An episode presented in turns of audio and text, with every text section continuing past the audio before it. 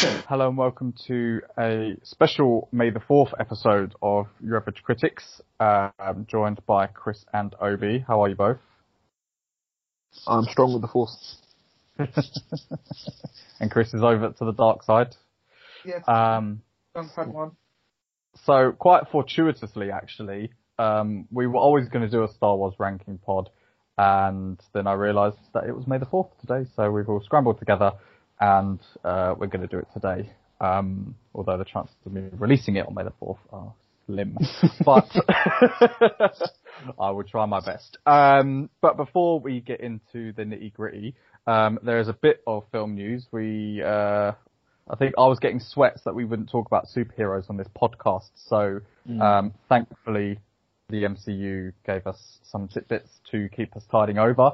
So as well as a slew of new um, release dates, which you know I'm not going to go into, but there's four films coming out this year in a relatively short space of time. Um, we got titles for Captain Marvel 2, which is now known as The Marvels, uh, which to me sounds like a sitcom on E4. Um, is it quickly? Is it Captain Marvel, the Marvels, or is it literally just the Marvels? It's just The Marvels. Okay, cool. which I want to get into in a sec. The bl- sequel to Black Panther is Black Panther Wakanda Forever. Um, interestingly, not Black Panther 2 Wakanda Forever. Um, we already know about Doctor Strange and the Multiverse of Madness and Ant-Man and the Wasp Quantumania. Um, we also got a little, so they were doing all the releases in chronological order up to 2023. Got Guardians in 2023 and also Fantastic Four. Um, they just put the symbol of four, um, but it seems like Fantastic Four might conclude phase four of the MCU. Um, and then we got a very, very tiny bit of Eternals footage, which just introduces us to some of the actors such as Gemma Chan, Richard Madden, and uh, Angelina Jolie with some sort of sword. Um, but yeah, I mean, where do you want to start? The Marvels. Um, to me, it suggests that it's not actually, it's less of a Captain Marvel sequel and more of just a film about the two characters, Ms. Marvel and Captain Marvel. But I feel like Miss Marvel, she looks up to Captain Marvel. So I assume she gets taken in by her in some way, shape or form. Yeah, but I think including both of them in the title is quite a big thing.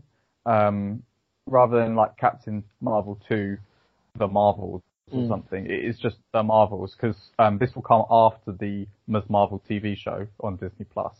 So it, sh- I guess, suggests to me that Ms. Marvel is going to be quite a, a big character.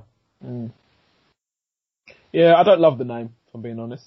Um, and like you say, I feel like uh, it might it might mean that this is more of like a, a joint film rather than a Captain Marvel film that's got other characters we've seen previously in it. If that makes sense. Which I think I would prefer. I think I would like to see Captain Marvel continue her like be the main character, like so we get to like know her, know her better, and like be become more familiar with her. But um, yeah, I don't have any major issues with it, but um, I'm just wondering if this, if Miss Marvel being in the title means if whether or not they're going to share like the joint, like if it's going to be like a co-star kind of thing. So yeah, I'm just curious more than anything. Do you see Captain Marvel turning up in Ms. Marvel, the TV show? Uh, um, I wouldn't be surprised if she got like a little cameo at the end. Um, maybe that will. When's this supposed to come out? 2022. Yeah. Yeah, if if it's got if she got a little cameo at the end, and then maybe that leads into um, the second the second Captain Marvel film. Um, yeah, but then I suppose we've been setting ourselves up for bloody uh, cameos for, for for months now, and none of them have actually happened. So I'm going to keep Uh, my uh, I, I don't think there'll be a cameo. I think there'll just be lots of, uh, or actually there might be one in the very last second. I think there'll just be a lot of snippets of her seeing her on TV and stuff. Yeah. But even Well, now, I'm thinking like, oh, go on, sorry, go on. Oh, I was going to say, um, interestingly, I think it was Kevin, Fe- Kevin Feige came out and said that originally Doctor Strange was going to appear at the end of uh, WandaVision, um, and it was going to be revealed that he was the one causing the adverts as a way to try and communicate with Wanda, but they decided not to include him because it would have taken the focus away from Wanda. That's fair. I guess, but that would only have taken it away in like the last episode if he appeared, right? Yeah, I Yeah, but even even still, like the a quite large, even though he didn't appear, a large chunk of of my um my what's it called, my uh enthusiasm for the show was thinking that Doctor Strange or someone like that, someone else was going to appear. So I get what he means when he says he wanted the show to focus on Wanda. Because even even me, I was thinking of, oh, I wonder what X Men's going to appear. I wonder who this is going to appear, rather than the show's fucking about you know Wanda and Vision. And I, I personally wasn't focusing all my attention on that, which is probably what uh, Ken Feige would have wanted for the audience. and Wakanda Forever as a title for Black Panther 2. Yeah, I like that title a lot. To be fair, um, um, it doesn't give away much, does it? Exa- exactly. So I'm wondering. So I, I was. So funny enough, I was listening to um, an episode of uh, the podcast from that we recorded years ago.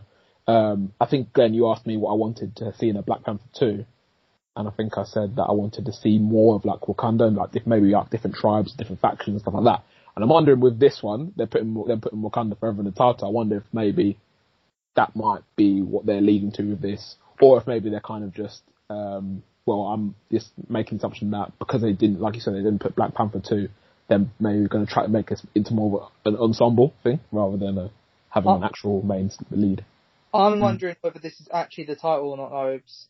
I'm wondering if this is like Because you always you always say this. I'm pretty sure this is this is the title. They wouldn't put it out and then just change the title. What's the well, then what's the Thor, point? Thor Ragnarok wasn't originally Thor Ragnarok, and I'm pretty sure What Iron was it?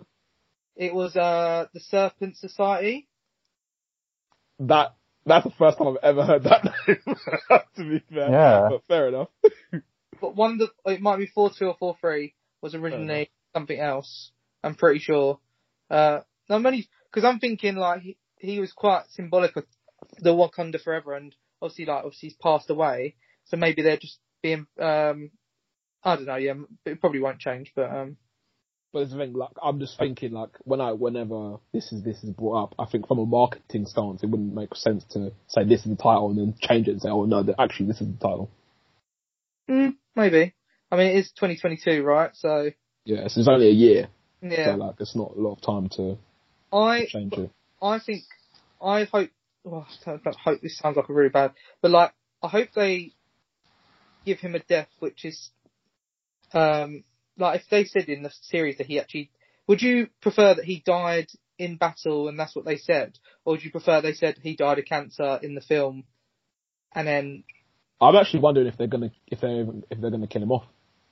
I'm actually curious to see what they well I what think it'd be powerful to, I mean, sad as well. I think it'd be quite powerful if they were like, and he died of cancer, like in the series, and they said that there was no cure for it, because it Mm. would then like resemble like obviously real life, right? There's not, I mean, obviously you've got chemo and stuff, but there's no Mm. real, I guess, definitive cure for it, is there? Yeah. So I, I guess it could be quite powerful if they kept it in, but then I guess this is fantasy, so whether they want to bring that much realism in, I don't know. Mm.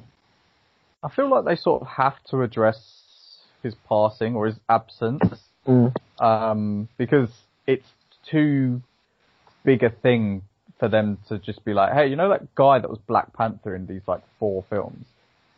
Just don't, just like don't ask questions. He's just Mm. not here anymore. Um, I think they will do a tribute to him. Um, I wonder if it will just be, you know, he joined the kind of what's that netherworld The astral plane. astral plane. Yeah, that's it. I feel Uh, like they might they could if they do do it, they'll start the film with like I don't know, like a funeral or something. like Yeah. that. Yeah. Yeah, But, yeah. exactly. It'd be interesting to see how they do it if they do do it. Yeah. Um, and then, I mean, did you guys get anything from that Eternals trailer? There's. Um, go on. No, there's a sword. That's all I saw. yeah, I I didn't really get much. Um, someone was I was watching a video of someone reacting. They say they think that the way it's shot is slightly different to how normal films are shot. I didn't see it myself because I haven't really got that much of a keen eye Um, but seeing as like Chloe Zhao is like um, known for like I don't know a certain style of filmmaking, I'm curious to know if you know if this will be like uh, visually like really different kind of like different aesthetic to what we're used to seeing in the Marvel film. And I kind of hope it is because you know it's not every day you have the same same looking films. You know. What, what other stuff did she do? Well, she did Nomadland. Apart from that, I actually don't know what else she did, has done. She's done two other films. One is called The Rider, which is about like a um, rodeo sort of what do they call them cowboy community in America. Mm. Um, so that yeah, that's her theme is sort of like focusing on sort of uh, parts of society like you know nomads and kind Has of she not done cowboys. Marvel stuff. What's that, Chris? Has she not done any other Marvel stuff? No. Who's the who's the the director who's take who's doing a film who's done other Marvel stuff? Peyton Reed. Is that it? What did she do? Or He did uh, Spider Man. No, he's doing Fantastic. Oh, Four. that's Jon Watts. oh, Jon Watts. Sorry, who's Peyton Hey, Reed? That's um, he did Ant Man. Sorry, my bad. My bad. And what's he doing now? So No, I John, got it mixed up. So yeah, Jon, Watts is has done the Spider-Man trilogy and is going to do Fantastic Four. No, there's someone else. There's someone else people bear hyping about, and I was like, why are you hyping? The, the previous films or series they did weren't that great. I don't know. Who you're Uh, talking about. Falcon and Win- Winter Soldier, who done that? Who, and aren't they doing a film? They're doing Malcolm the Spellman. Captain Four film. Yeah. Like, alright. yeah. So I mean, not not, not too much uh, info to gain from from the Eternals trailer, but at least we've got some footage. But um, yeah, so Black Widow in July. That a, um, sorry, got to think that a trailer should be coming out sometime soon For Yeah. what? for Eternals if it's coming Oh, out in yeah. November. Yeah. So Black? Widow I- July. I've got I'm 50-50 on whether I think Shang-Chi's going to be good or not. I was saying in the in the chat, I think it will be relatively generic in quite a lot of ways, but um, you know, it's Same still with be it. interesting. I just don't, hope they don't do any humans on us. I've still never seen that. Um, It's really bad. yeah, I, I won't. I won't bother. Um, but yeah, Not- so Not a true Marvel fan. Boo. uh, it's not canon, mate. It's not canon. Um, but on to our Star Wars talk, where pretty much so much is canon. Um, we are only going to focus on the Skywalker Saga films, the two sort of uh, spin-off films, Solo and Rogue One, and the first two seasons of The Mandalorian. So all of the animation stuff, you you guys might have seen bits of it. You might want to bring it in. None of the Ewok shit they did back in the 80s. Um, we're just going to do mostly what like the films and uh, the Mandalorian series. Um, I know, So- I, I know we said we do it based on trilogies, and I'm so game for that. Can we say what our first and our last are, though? What do you okay, so what you want to say? What's your favourite of the lot, and what's your least favourite of all of that? So of the 11 films and two series, Is that what you mean? Two series? well, Mandalorian season one and season two. Oh shit! I just put it all in one. Oh okay. Yeah. Yeah. Okay, well, I imagine we've probably all got the same first and same last. Um, so I don't think so. I'm No? not sure we do either. To be fair, okay, My first is Rogue One, and I'm pretty. I 100% know that Obi's isn't Rogue One. Obi, what is your number one? Force Yes. Awakens. Yeah, I thought. Okay, well, mine mine is num uh, Rogue One. Yeah, I thought so. Yeah, I thought you and me had the same one. I I'm almost remember the other day Obi saying Star Wars Seven is the his top one. So But I, would Um, ca- I would caveat that being it's the first one I actually watched, so that's probably why it's my favourite. mm, fair. And then oh, I So, to, so, so to me, so quickly, sorry, just to justify it. So to me, A New Hope is is just a shit version of Force Awakens. I know for everyone else it's the other way around, but yeah. oh, we're gonna have lots of people hating on us now. Yeah, Those- that's like that's, Those that's are the views of Obi and Obi alone. that's like No, me. I'm. Like I, I have a soft spot for the first films I watch in a series. So like Star Wars One mm. is up there, mm. even though a lot of people hate it. Okay, well, what was your worst thing, Chris? I put I couldn't remember which one I hated more, Star Wars Nine or Star Wars Eight. So I put Star Wars Eight as bottom. Oh, you're bluffing. What? Sorry, no, continue. You think that's worse than Attack of the Clones? Attack of the Clones is the, without doubt, the worst Star Wars film. It is dog shit. That film is Uh, horrible. Star Wars, Star Wars 8 is dog shit, man. Oh, that's for now. Attack of the Clones is absolutely We'll get- horrid. We'll get into it, but we'll start with Oh, man. the original trilogy, which came out in the 70s and early 80s. So, uh, subsequently subtitled Episode 4 A New Hope, Episode 5 Empire Strikes Back, and Episode 6 Return of the Jedi, which must have been quite confusing for people, uh, back then. But, um, yeah, so obviously, huge caveat that effects weren't, or weren't as up, up scratch as they are now. Uh, so you have to sort of take that in mind. But you know, our first, the, first, the world's first introduction to uh, Luke Skywalker, uh, Leia Organa, um, and Han Solo and Chewie, um, who, yeah, we we don't kind of see again until 2015's The Force Awakens. Um, but I mean, Obi, you've probably seen it most recently. Um, run us through the trilogy and, and sort of the highs and any lows. Um, so what's it? The first one. Uh, yeah, you meet Luke Skywalker. Um, he is he goes on a quest to find uh, Princess Leia and help free her with the help of Obi Wan Kenobi or Ben Kenobi and Han Solo and Chewie, and then they eventually meet up with um, what's his face, Darth Vader, have a little fight against him. Ben Kenobi dies. Luke Skywalker's really sad. He's sadder about him than he was about his own uh, uncle and aunt dying. Just saying. Um, and then uh, what else happens? and um, yeah, then uh, he goes off and he drops the what's it called in the Death Star, blows that up, and saves the day. Um, this film is is I'd say this film was fine. I don't know if you want if you wanted to go through the whole trilogy or go film by film. It's up to you. We do film by film. Alright, so for me, this film is is okay. Um, I think for its for its time, it's really like it's it's really good. Obviously, me watching it for the first time in 2018, whether I watched it, I was a bit like not underwhelmed, but I was a bit like, oh, this is what everybody raves about, kind of thing. But then I'm not like, uh, I'm not an OG Star Wars fan, so I think it's different for me than everybody else. Um, I think the acting is not all that I'm being honest. I feel like Han Solo is, a, is uh, what's his name? Harrison Ford is a really good actor, and I think he brings everything. He brings everybody else in, like if that makes sense. He's I feel- charismatic. Yes, I think everyone plays off him. Um, I feel like the, I feel the like Luke, he was the most experienced. I feel like he was the most experienced at the time as well. yeah, probably to be fair, probably. Um, I think he was the oldest of the, he's the oldest of the three, the three main. He was a carpenter before, though. I think. I think. Was I, he? don't, Stroke. I don't think he's done too much, but he certainly had the better career afterwards. But um, yeah, I just I, I like the film, but there are certain points and certain bits of dialogue I'm just a bit like, what? And me as well, having it's annoying because you shouldn't really judge on films that you've seen later.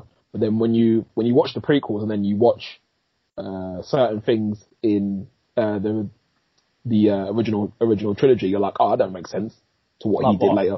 So like um, the one that annoyed me in particular was the thing about uh what fuck I I can message you about it. and I can't remember what I can't remember, I can't remember what it is now.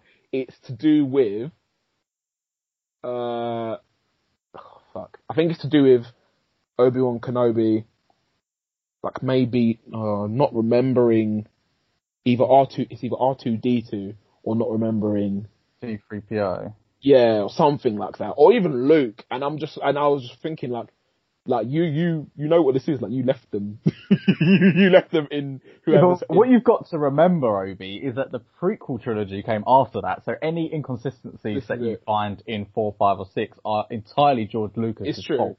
It's true, but it doesn't stop it from. Be, it doesn't stop it from being annoying. Oh, so you're saying Darth Vader or Ben Kenobi not not knowing of C3PO slash R2D2 yeah, them again? Yeah, the, yeah, I stuff get like you. that. And I'm just like, oh, I know it's not like Glenn said. I know it's not the, uh, that film's fault because this film come first, kind of thing. It's George Lucas' fault for when he wrote the other ones. But I'm just like, oh, it's a, it's a bit jarring. It's a bit annoying. Yeah, I think Um, it's, I think it's more jarring for the R2D2 of it all because he seems prominent. most of it, while C3PO is probably a forgetful. Mm. But yeah, um, I think, oh, I'm not gonna lie, yeah, the lightsaber fights are fucking shit.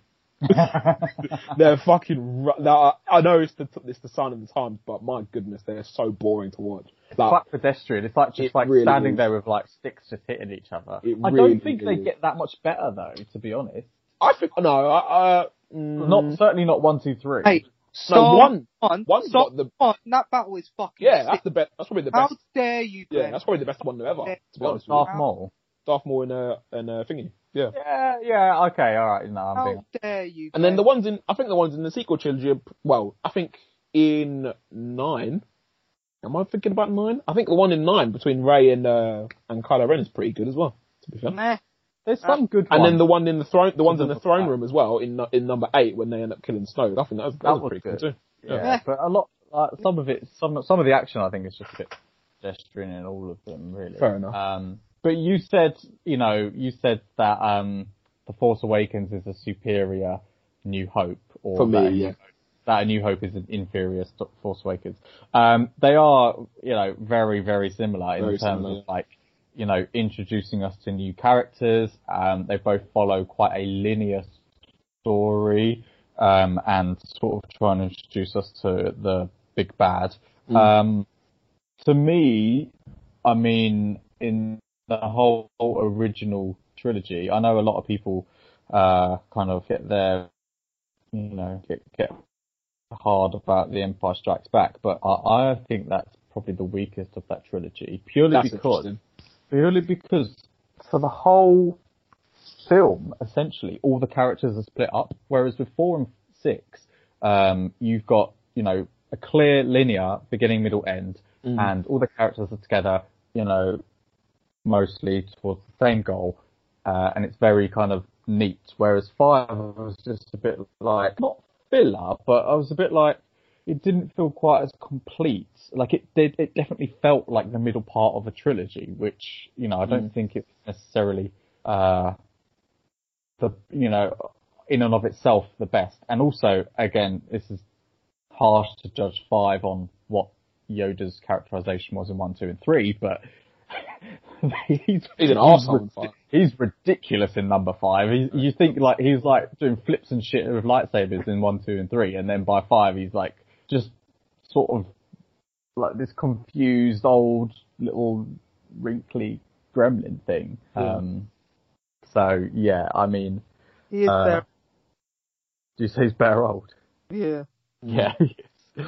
um, I see what you're saying, Glenn. Though, to be fair, but I imagine, I imagine, I'm trying because when I was watching it, I was trying to think like how sick must it have been at the time to hear that um, Luke, I am your father, or whatever it is, I am your father, Luke. Like Yeah. at the time, that must have been such a sick like, oh shit moment kind of thing. Yeah, definitely. Um, I also think was that the one that we get first introduced to Lando, or was that number six? Uh, I'm pretty sure it's number I feel- five. I feel like it's number it's number five. yeah, Yeah, and that whole sort of like that's the Boba Fett scene as well, isn't it? With uh, no, that's number. s- oh, is that number Oh, six? no, no, no, it is. It is. Yeah, number five Yeah. is that soon. Yeah, I just didn't like that as much. Um, um, I think number six was, was superior. Uh, Chris, you've not really said said any thoughts on the original trilogy thus far. What are your? I was just try- I, honestly, I was just trying to like remember what happened in each of them because there is quite a lot to. Yeah, it's hard piecing it all together. Um, I've got the synopsis of all of them up, trying to figure it all out. Um, I do get what you mean. Like it is very old school. Um, prosthetics and is that the right word? Yeah, but to be fair, it's the the um all the like the practical, all the scenes and all the spaceships, planets, all that stuff.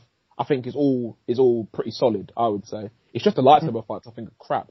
I think the bits where um in I think the thing's number five where they're on that frozen planet in it at the start. Yeah, yeah, Yeah. and all that bit. I think all that's all that's pretty sick in my opinion. Apart from the bit where he slices open like that animal and all the all the guts flow out. I'm like, this looks so fucking fake. But apart from that, um, but yeah, in terms of like practical effects, I think they did a pretty. It's pretty good to look at even for that time.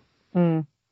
I mean, there's a lot of things like obviously, like you're saying about like the the, the droids not being recognised, uh, Yoda being an arse, uh, Ben Kenobi being called Ben Kenobi rather than Obi Wan Kenobi. He and- also quickly, Chris. Sorry, he also uh, Obi Wan Kenobi. He calls Darth Vader Darth, and I'm like, I think that's in number four, and it's like that's not like a name. It's like a you wouldn't just call someone Darth. it just made me laugh. But anyway, in that in that moment, he should have called him. He should have said Anakin, and it would have been. Yeah. A bit, um, it, it would have hit the nail on the head a bit more. if he but just if just said Vader. I, I, I, I question two. I question two things about um, wh- what's his uh, who who made it all? Oh God, George Lucas. Uh, George Lucas. Yeah, I question one whether he was ever going to make. He ever really wanted to make an original trilogy. I don't think he did. Mm. And two, I think he was playing by ear how things went on, because uh, like obviously with that. I agree with in one of the films, I think you've mentioned this before, but in one of the films, like obviously getting like Luke Skywalker and Princess Leia to Oh, Chris, you're Chris. I was just about to say this. yeah, like, like it could happen.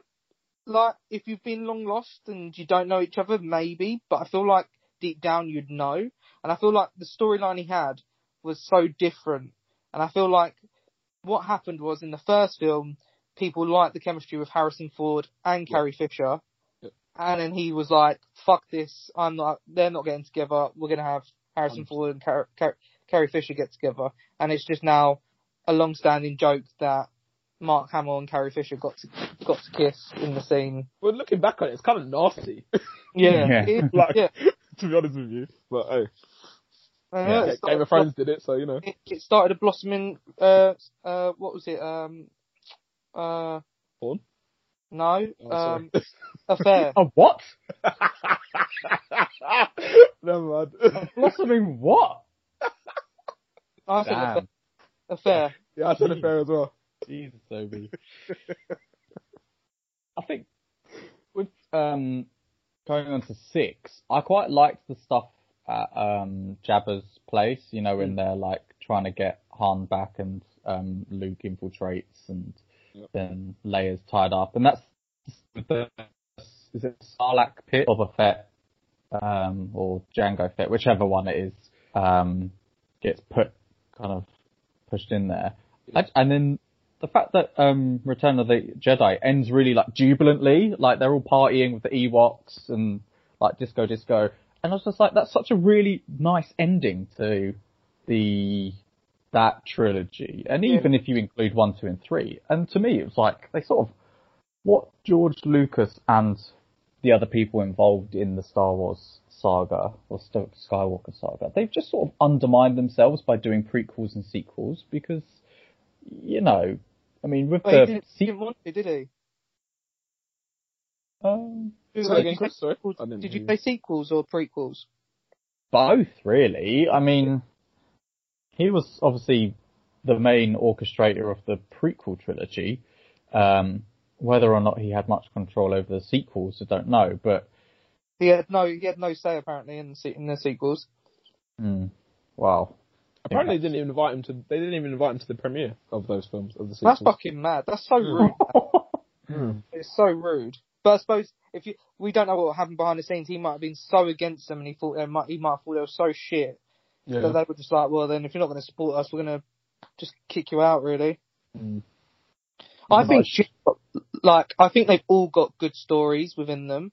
Like, I think uh, the the the Snow Planet is it Hoth? No, Diego Yeah. Bar. No, Hoth, you're right. Yeah, I think that's that's a quality bit. I Yeah. think like obviously in the first bit, like them all meeting each other. The only things that I could probably question, and it kind of makes sense with the prequel series, but like obviously Darth Vader in the last moments turning good and Yeah, I don't buy it. t- supposedly killing Darth Sidious. This is Um, why. Sorry, I just want to put this out there. Kylo Ren's better than Darth Vader as a villain. Just putting it. That's but my, why? that's, Kylo Ren, Kylo Ren that's my basically personal- does the exact that's my personal opinion. I No, I believe Kylo Ren's arc way more than I do Darth Vader's. But is it because you can see Kylo Ren's expression? Partly, yeah. Yeah. Well, yeah. I mean, also, and, this again, it comes back to like what George Lucas did with the prequels because you see Anakin's arc over the, you know, Phantom Menace, Attack of the Clones, and um, particularly Revenge of the Sith, when he's like so angry and um, you know embracing the dark side because of um, Palpatine, who uh, is conspicuously uh, absent, I think, from the original trilogy. um, Just quickly, um, sorry, I'm trying to remember. Is it number two or number three where he kills those people who killed his mum? Anakin, that is. I want to say three. I want to say three as well, but Okay, I, cool. it could be two to be fair. I'm trying But- to think. I literally can't remember. It's Mm. when he, ge- he gets like he just embraces his anger, and Yeah. then obviously being made into a nugget by No. um, Obi Wan. Great scene, by then- Yeah, and then when you watch it, then when you watch four, five, and six, you're sort of like, where is that anger? Where is that like, you know, he he just seems to, he's just like a generic villain for the Mm. first film, and then it's like, hey, I'm your father, and then it's like, oh, I'm a bit But he does you it. He does it in Attack like now. Okay. Oh, is Anakin it? first kills in anger after the murder of his mother. However you say her name in the Attack of the Clones. It's me. Okay, fair enough. All right. Sorry, then carry on what you saying. But yeah, I mean, I just think like it, it doesn't. It, his his it, it, it, his character arc sort of just plateaus, and, and then you know, if you if In you the in the original pre- trilogy, you're saying. yeah, because when you watch it with the knowledge of the prequels, you're like, did he just mellow out a bit, or Well, or the, what? the problem I've got is I've got a lot of problems with all, all the like bar Darth Sidious because we don't know his backstory. Mm. All the villainous people, like their their stories kind of don't entirely make sense. Like Anakin Skywalker, I get it. Like he's angry. He was made out of midichlorians, whatever. His mum got killed. Cool, I'd be angry as well. I'd be super angry. But he kind of just goes with Emperor Palpatine, even though, like, Obi Wan has just been by his side non-stop, and his wife is proper against like the way Emperor Palpatine does his shit.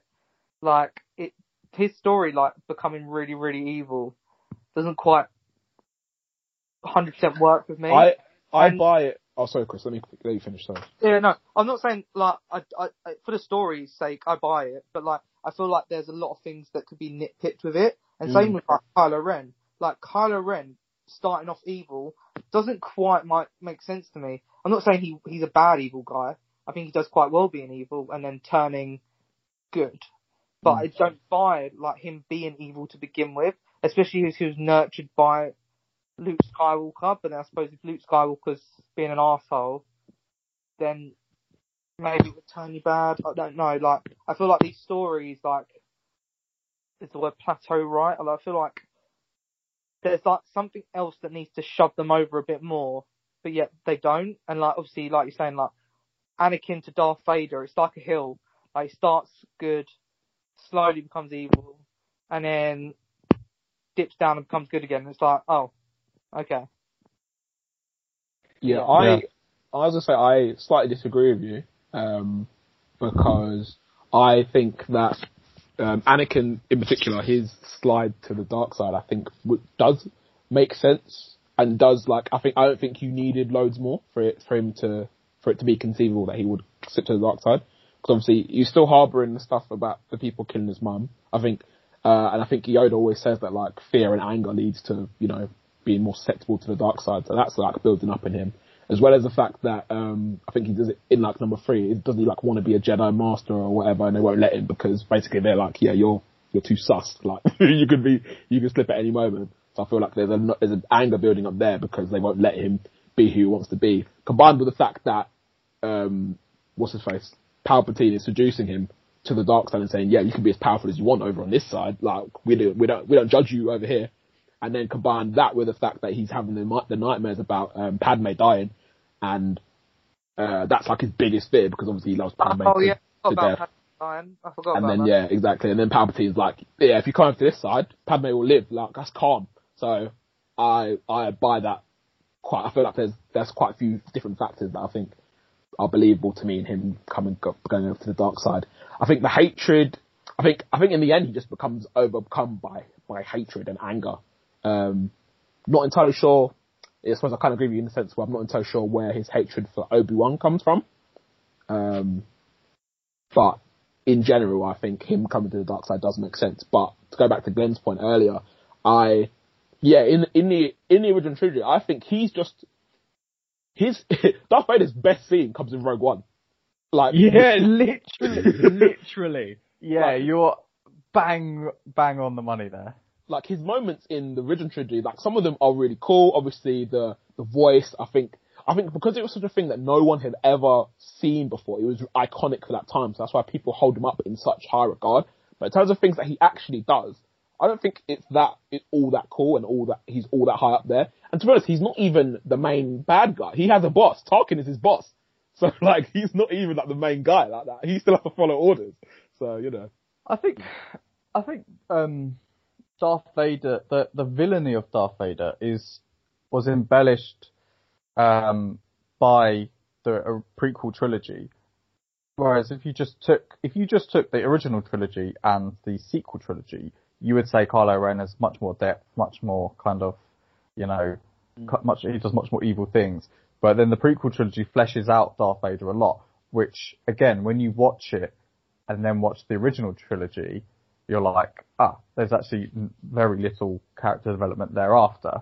So it was as, almost as if George Lucas was like, let's just make this guy like more interesting character, um, in the prequel trilogy, which he did, which again is sort of like, I don't know, part of me thinks he should have either just planned to do one to six in chronological order, or he should have like waited a bit and then remade four, five, and six just to make them make some consistencies between them. But on the prequel trilogy, um, I mean, that it's a quite derided trilogy. Oh, quickly, Um, sorry, sorry. Before you go on to the prequels, again, um, what's you got? So you I think, then you said six is your favorite of the original trilogy, right? yeah, Chris six more Hall. than five. Six, four, and five. Chris, what was yours? I think I put, and this is off memory, so if I'm wrong, I'm wrong, but I think I put four, five, six. Okay, fair enough. Mine was five, four, six. Why is six like the weakest of that trilogy for you? Um, I like it, but it's just the um. Again, I don't buy the Darth Vader just suddenly saying, "Oh yeah, now you're my son, now I care, and now I'm gonna kill what's his face, kill Palpatine." I was like, "Oh, alright, don't really buy that." And then also all like the is it Ewoks? Is that what they're called? Mhm. They're all Yeah. that stuff. I'm just like, this is fucking jarring. I'm not gonna lie. They're just bare little and, and jarring. so yeah, that, that that distracted me a lot from that little like um motorbike fight thing's quite cool though, and they're like yeah. pew pew Yeah. through Endor. Yeah, Um, it's. But the prequel trilogy, um, there's a lot wrong with it. Um, What's right with it?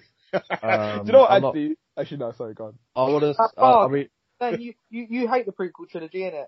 we'll get onto Jar Jar Binks. We'll get onto. Um, what I want to say though is like one of the most egregious things for me is how um, if you watch the, the prequel, if you watch the prequel trilogy in reverse, Padme becomes a very strong character.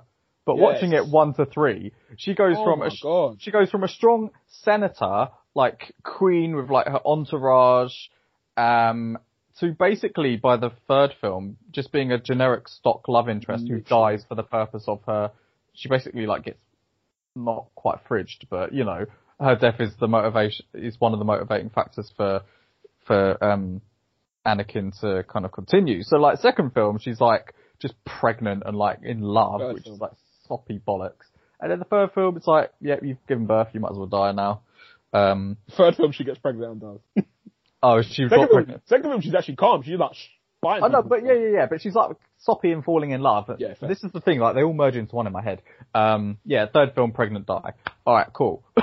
you think like she It's was a ridiculous, relatively honestly. strong character in the first film, um, when I Anakin is do. like a fetus, um, and then she doesn't age, and all of a sudden Anakin has this glow up. But anyway, Even that's that what- relationship, even that relationship is weird. Cause was it Padme's supposed to be like what, like fourteen, in it or something in the first one, and Anakin, Anakin's what nine, Mhm.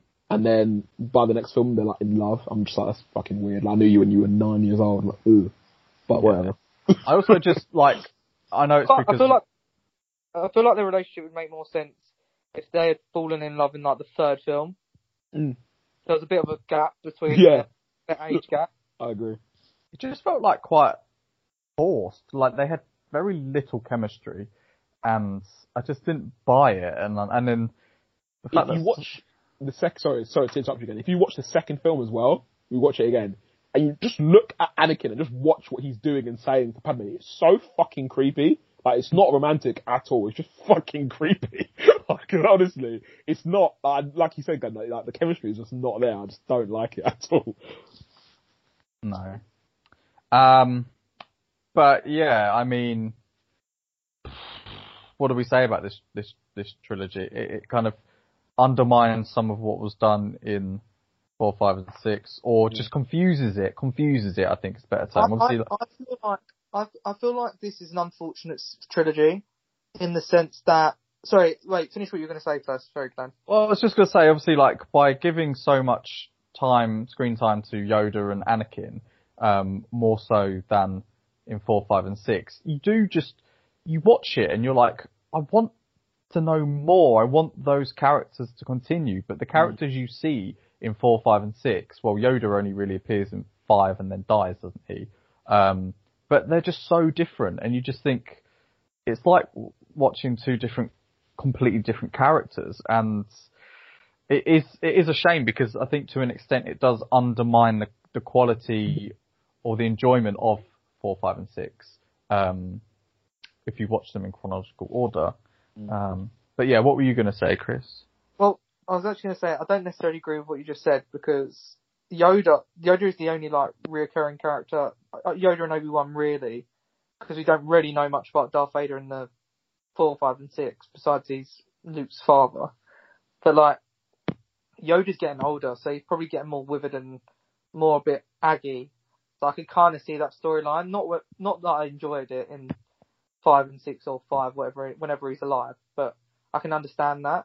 But I was going to say, like, I feel like the prequel trilogy had a disservice in the fact that watching Star Wars 1 as a kid, I actually really enjoyed it. And it is, it is up there for me, but I think it's very political.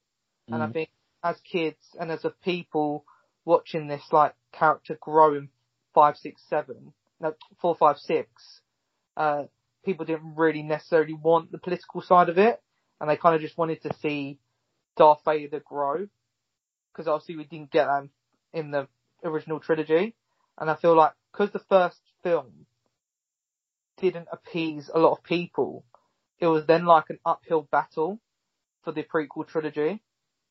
I could be wrong, but like obviously like the theory that Jar Jar Binks was gonna be the big bad is probably one, which I don't necessarily think is true, but I do like the theory. Two, like a lot of political parts for the Queen. Is it Queen Amidala, or is that another series? No. Queen. Yeah, like I don't know if necessarily people really gave a shit about like the politics of it all. Um, and like I just feel like I don't know, like because it's really hard for me to describe it because I actually really enjoyed number one. I thought the battle in number one was really good. I thought Qui Gon and Obi Wan's chemistry was good. I it was nice to see the like council different Jedi's and stuff like that. But like obviously like you guys said, and maybe upon thinking about it, I was actually just reading the synopsis number two just now. That is a pretty fucking dead film. It was horrible. Pretty dead film. Like Yeah. Um, just to quickly, sorry, Yeah. Chris, go on. no, no, go on, go on. I was say just to piggyback off what you were saying about uh, Phantom Menace. I think you're right. And I think, well, for me, uh, the potential subject matter of like all the politics behind everything is interesting, but it's not something that again that you think would appeal to kids. So when George Lucas comes and says, "Yeah, we're going to talk about trade disputes and blah blah blah blah blah blah blah,", blah and like at the heart, at the heart of this, this, these are children's films or like you know like PG films or supposed yeah. to be. Like no no child really gives a shit about taxes and all that crap. Yeah. Um, so I think he missed a trick there.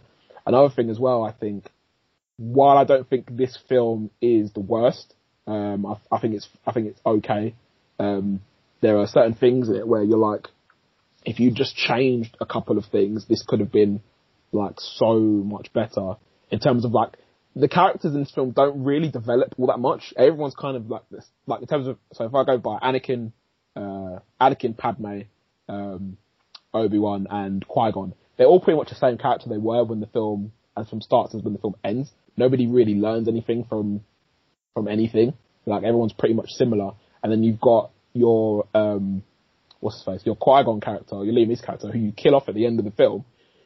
And everything I hear after about Qui Gon and what he was like from the books and stuff like that sounds like he's a really interesting character. But I didn't really get to see any of that. All I got was that he was someone who maybe was like a little bit rebellious, and then he ended he ends up dying, and then you're left with Obi Wan as your main character who doesn't really get much shine in the film apart from being uh, being a sidekick. Mm. Um, It's sort of like Obi Wan in um, A New Hope, though, because you, you, if you hadn't ever seen the prequel trilogy, you'd just see this guy and it's like, oh, this interesting mentor, and it's like, oh, he's dead. Mm. You Yeah. yeah, there are Yeah, parallels exactly. there. I, Yeah. I feel like I feel like George Lucas had TV series. Obviously, there there were lots of TV series, but now TV series are like way more prominent. I feel now than they were.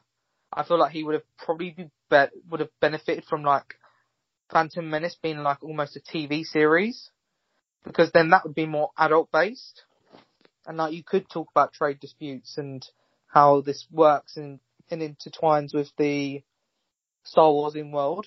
Yeah, you can make it more of a political thriller. Yeah. Yeah, exactly.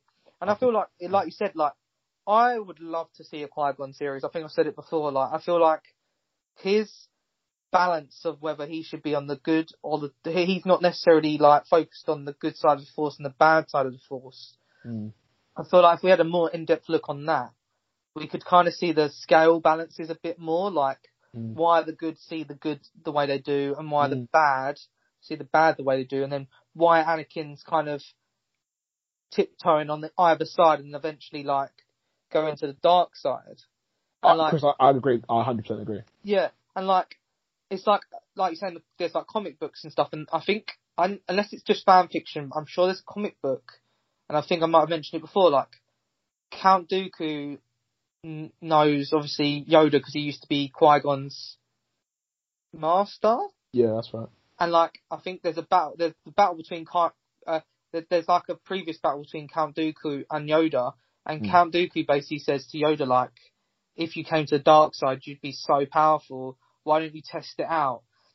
And like in the comics, Yoda tests it out, and I, it'd be, I don't know how he tests it out, but he like lets his darkness in, and he's mm. just like so overwhelmingly powerful.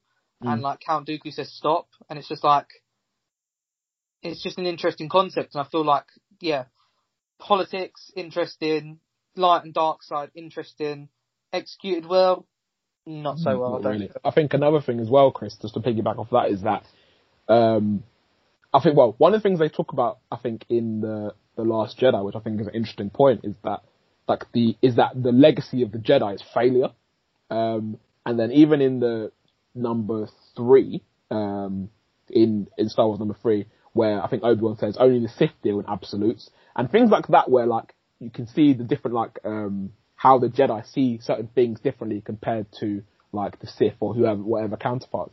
And I think these films, these films, the prequels in particular, don't do a good job of showing why the Jedi Council might be in the wrong sometimes. You kind of just have to go along with oh what they say goes.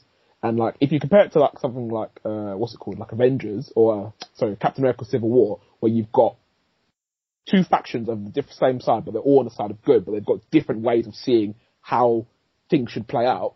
I feel like you could definitely put that into something like the Jedi Council, having maybe people who disagree with each other. Instead, everyone just agrees with everyone. Samuel Jackson's just there to say, you know, fuck Anakin, basically. And like no, and everyone kind of just goes along with it. Nobody really, nobody really gives a shit. Even Obi Wan, who's supposed to be Anakin's brother and whatnot, whenever they say, oh yeah, Anakin can't be a Jedi Master, and Anakin, Anakin can't do this, Anakin can't do that, he's like, okay, yeah, cool, I agree. And you're like, you can at least have some sort of difference of opinion, or someone else to come in, apart from Palpatine, someone else to come in and say, actually, the Je- Jedi Council, you're wrong. It should be done. We should be doing it like da da da da da da. Like, Yeah. um, but yeah, like, like apparently that's apparently that's the character that Qui Gon is in in the books and stuff. But we don't Yeah. get to see any of that, so it's a shame. Well, we see, we see a little bit because obviously he like disputes it, doesn't Yeah, he? Like exactly, at the same time, yeah, he he he instead of just like his dispute is more like just argumentative. They they perceive it to be in in the first film, and uh, yeah, I I feel like do you know what like, and I feel like this is why we'd all benefit from watching the Clone Wars. Obviously, it would have been nice to have Qui Gon in it, but obviously we can't for reasons. Obviously he's dead. Mm. But like, I feel like the Clone Wars, like, it is a bit boring at times, but they tackle like the politics of it all. They Mm. tackle like Anakin being like a master and like taking his apprentice on and how. And I think at the end his apprentice is a. I won't spoil it actually because I haven't even seen it. So it's me talking stuff I don't know, but like seeing a real life version of that would have been kind of interesting, and maybe that's what we'll get with the Obi Wan series, you Mm. know. But whether I care now, maybe, maybe who knows? Who knows? Is the Obi Wan series between one and two or two and three? Everyone says it's after three. Two, three, and After four. three, Two and three and four, I'm pretty sure, yeah. oh, stinky. Mm. um, Oh, and also just throwing it out there before you start, Glenn. I feel like Revenge of the Sith is good, but I don't really remember it. Karen. I like, uh, wait, quickly, sorry again, I know, so, sorry, just want to say as well, these prequels as well, because I know, I think remember you going saying to me that George Lucas wanted to wait until, like, technology caught up so he could do the, the prequel trilogy. But my god, the CGI in, in this film is so overdone, and it doesn't Oh. even look, and it doesn't even look good What are you talking about? Number three? in, In all, all the whole, of them. the whole prequel, all the Oh, prequels. yeah. particularly Attack of the Clones. Yeah. like, Oh my god. wow. It was just like Everything's green screen. Yeah, and I mean, you know, I, I know obviously the first film was 1977 and the the sixth, so New Hope 77, Return of the Jedi 83. But because so much had to be practical, it doesn't look bad. Like there's Mm. certain things you're like, ah, it's a bit ropey, but but then you go from that to everything is basically green screen. It just looks awful. There's and I mean, yeah, obviously technology in 2021 is a lot better than it was in 1999. But you just think like he's he went from one extreme to the other, and I mean, there's a scene. I think it's I think it's Revenge of the Sith where like Obi Wan's in some sort of like factory, and there's like he's battling people, and I think it's the same film he fights Count Grievous, but or whatever his name is, General Grievous.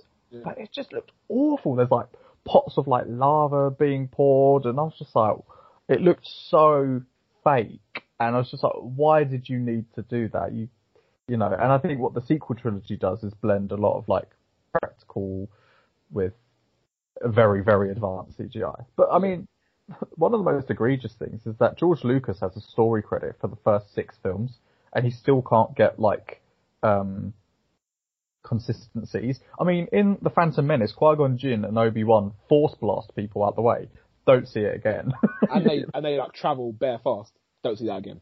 That's Yeah, what I meant. it's. Yeah, yeah. Oh, Fine. okay, so. I never noticed that till I rewatched. Like, I think you one of you two mentioned it, and when I, upon rewatching Phantom Menace the other day, it's the first time I ever saw that.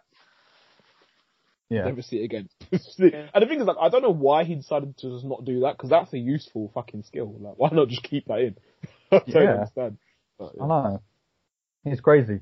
Um, but I mean, let's talk about some positives from the prequel trilogy. I Sure. quite like the, the pod race from uh, the Yeah. Phantom Menace. Um, I, I, yeah, sorry, come on. Continue. yeah, and I think that the fight scene with um, Darth Maul is is pretty good. Um, so yeah, that's about it. Um, Nah, you joker. I was gonna say I like um I I think Anakin, the actor who plays Anakin, is I really like him, uh, and I enjoy um I enjoy his like his presence on screen. I just feel like some of the dialogue he's giving is really bad. Wait, Um, you mean Hayden Christensen? no, no, no, the young, the young, the young. Uh, Yeah. uh, I was gonna say, I was No, like, Hayden- like Hayden Christensen? no, Hayden Christensen is is very, very, very bad actor. He wasn't. I Really reckon bad. George Lucas was just like probably said to Natalie Portman, like, which of these people who have applied for this do you think is the most handsome? She was like that bloke. Probably. Like, can you act? Doesn't matter. Probably. But yeah, I think the little kid, he does really well and I enjoy most of the time he's on screen. Um, and yeah, I pretty much agree with you about everything else, like the pod racing and all that. I think is pretty cool too. Yeah. That's pretty much all I have to say about the first one, really. I mean, that, that was my highlights for the whole. Oh, really? but- You're a joker. Okay, I got, I got you're an idiot. I got a couple more things. Um, so the um, so yeah, Attack of the Clones is just, in my opinion, is just poor across the board. I think that film is fucking awful, awful, and it's fucking long as well. Yeah. My goodness. Like, I think I'm sure it's like two hours twenty, two hours twenty-five. rubbish. Okay, yeah, that film's dead, dead last. Um, Revenge of the Sith, I think there are some half decent moments in it. I think like when you've got Palpatine trying to seduce Anakin to the dark side, I enjoy that bit. And you actually seeing what Palpatine's been up to all this time, I think that's a nice little revelation. Um, and then there are bits with I think like when Mace Windu fights Palpatine as well, I like all that stuff. The carrying out of Order 66, I think that's really cool, even though the flipping, when him, him killing, the, killing the younglings is flipping, is brutal as fuck. And it's not something you think they would put in a, I know he, they didn't show it, but you wouldn't think that's something they would put in like a PG film. So I thought that was pretty jokes as well.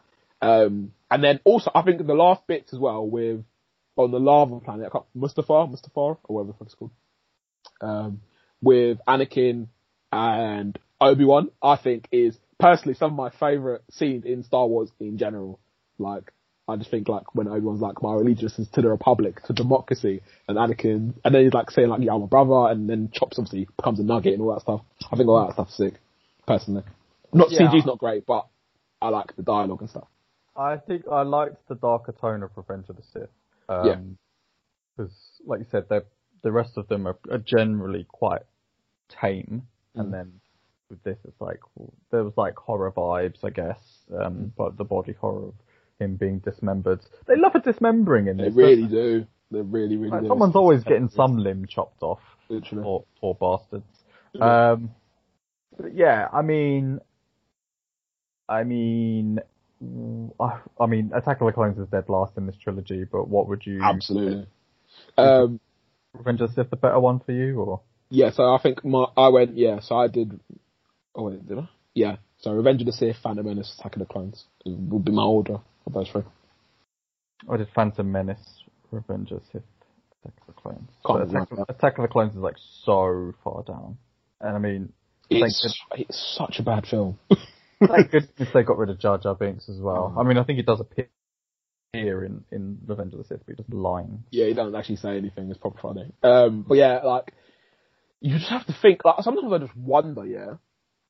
So like for example, uh, when me and Chris went to Paramount Studios or whatever in, I think it was in LA, or, and they were talking about how like when they have films, they have like focus groups and screen tests and stuff like that. So like for example, for Rogue One, um, they showed them like I don't know, like a two hour, 40 minute version of the film or whatever. And they said, yeah, for Whitaker's character, we don't like him. He's too much. So they take him out. They, take, they cut out like 20 minutes of his story time. So you have to think that when they showed this one, and you got Jar Jar Binks doing Misa Misa and all that crap, surely people would have been like, no, this guy sucks, man. Take him out of the fucking film. And they could have been, maybe, to be honest, maybe he was in it for like may, even more than he actually was, and they cut it out as much as they can. But I don't know. You have to think that somebody must have been like, yeah, this guy, this character was a bad idea. Like trim it down. What have I missed? Um, we're talking about Jar Jar and how shit he is. Yeah, but like, I reckon, I re- this is, you saying that about hit, like, the, I'm, s- I'm assuming you're talking about like, uh, people seeing it before it come out, come out in cinema, yeah? Yeah, yeah. Yeah, like, I imagine there was lots more, and I imagine that the Jar Jar Binks theory is true. That he would have been the big bad. Yeah. But imagine if he's like, Anakin, Mister, your father. Yeah, but, but the whole- the whole point is that he's putting on that voice. Yeah. Because, because in the second film, you see him as a counselor. Hmm. Yeah. And like, why would you make him a politician? Uh, well, didn't um, Padme make him a not Padme, Amidala, whatever name is, um, Yeah, make Padme. him? Oh, it's Padme. Um, He didn't she goes- make him a, a counselor after number one? I think so. Of uh, their whatever planet they're from. Does she go from being like queen to like just senate? Well, this is the thing. The the fucking the way that he's like it makes me think that George Lucas doesn't understand democracy because he, they say, oh, in the first one they say, oh yeah, uh, our duly elected Queen Amidala, and they're like, that's not fucking how royalty works, big man. So she's a president. yeah, like, and then in the next one, she's she somehow becomes goes from queen. She's like she did her. They say she did her um. Her, what's it called? Her term, yeah, as queen, and now she's a senator. And, I'm and like, now she's a senator. I don't Like, I think you mean president. Sense. But maybe this, maybe that's George Lucas's uh, sexism. Be like, there can't be a female president. Maybe. She must be a queen. Because her, her her thing in the first film where she like uh, is really sneaky and she's pretending to be like one of the maidens or or whatever. Yeah. One of the, Keira Knightley. Mm. Yeah, like quite clever, quite Mm. swift, quite i- intellectual, but like, I mean, she's she's a quite a uh, political power in the second film, I think. But like, it's just all done done. It's like you said before. It's all unravelled by like her status and almost her love interest in Anakin. Mm. Yeah. The sequel trilogy, though, um, Wait, feel like Best Wait. wait, have you just, have you told us what your, what the one, two, and three is in order? Your favourite uh, yeah, mine was one three two. Obi's was three one two. What was yours? one, three, two. Okay. Um, yeah, so I feel like Chris, you you've been quite, um, you've had some quite strong feelings on the sequel trilogy. Uh, um, Yeah. I rem- I remember you not being particularly happy with the Force Awakens. Um, you've already revealed you're certainly not happy with the Last Jedi. Um, so start us off, Chris. This sequel trilogy. Okay. Admittedly, like as I think the last time uh, we spoke about Force Awakens has gone up in my rankings a bit, like upon second or third watch. I think As I do it- as it appreciate it. Huh? I said as it should. Yeah, yeah, yeah. And do you know what? Like when I go to rewatch four, five, and six, it may even go even higher. like four, five, and six may be so old school that seven goes higher. So I feel like I was really like, hmm, what's the word? Like I was hyped for a different story to take place. Mm. Don't know what the story should have been, but I was hyped for a different story. But it was the same recycled story.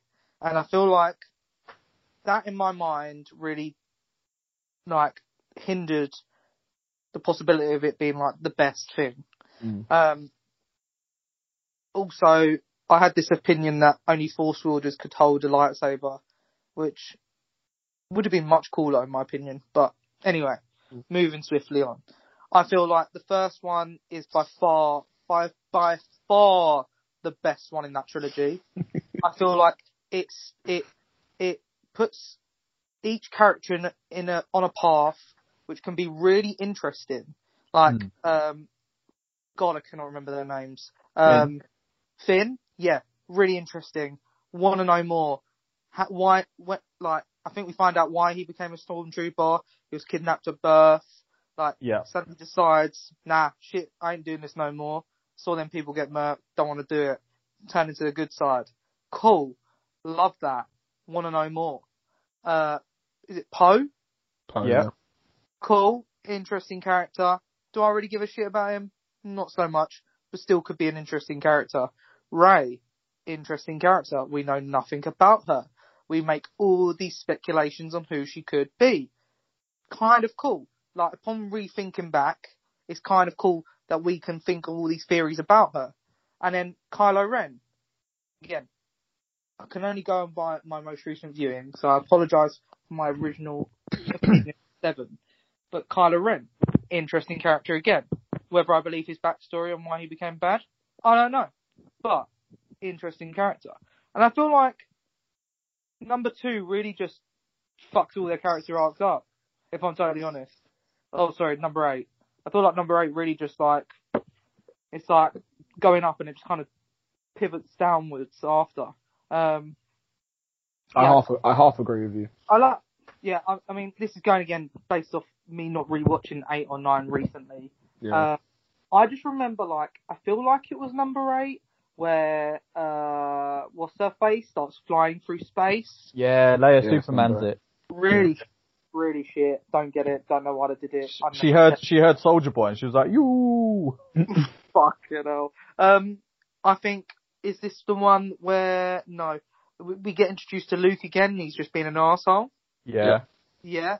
Or, or actually, is it we get introduced to Luke here, or does she see Luke at the end of here? She sees him at the end Luke- of seven. Yeah. But, Yeah. but at this one, he chucks the thing over his shoulder and he starts being an arsehole. Yeah. So Luke being an arsehole is kind of the same repetitive shit we saw in number five when we meet Yoda. So it's like, mm, don't really give a shit about it. Um, also, I don't, I, honestly, I don't really believe why Kylo Ren becomes bad. Um, I think, quickly, quickly, Chris. Sorry, just because you said it a couple of times. Like the thing about why Kylo Ren becomes bad, um, can people not just can you not just be bad?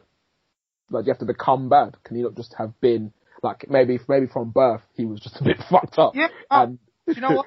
Totally, hundred percent. But he becomes good. So Mm.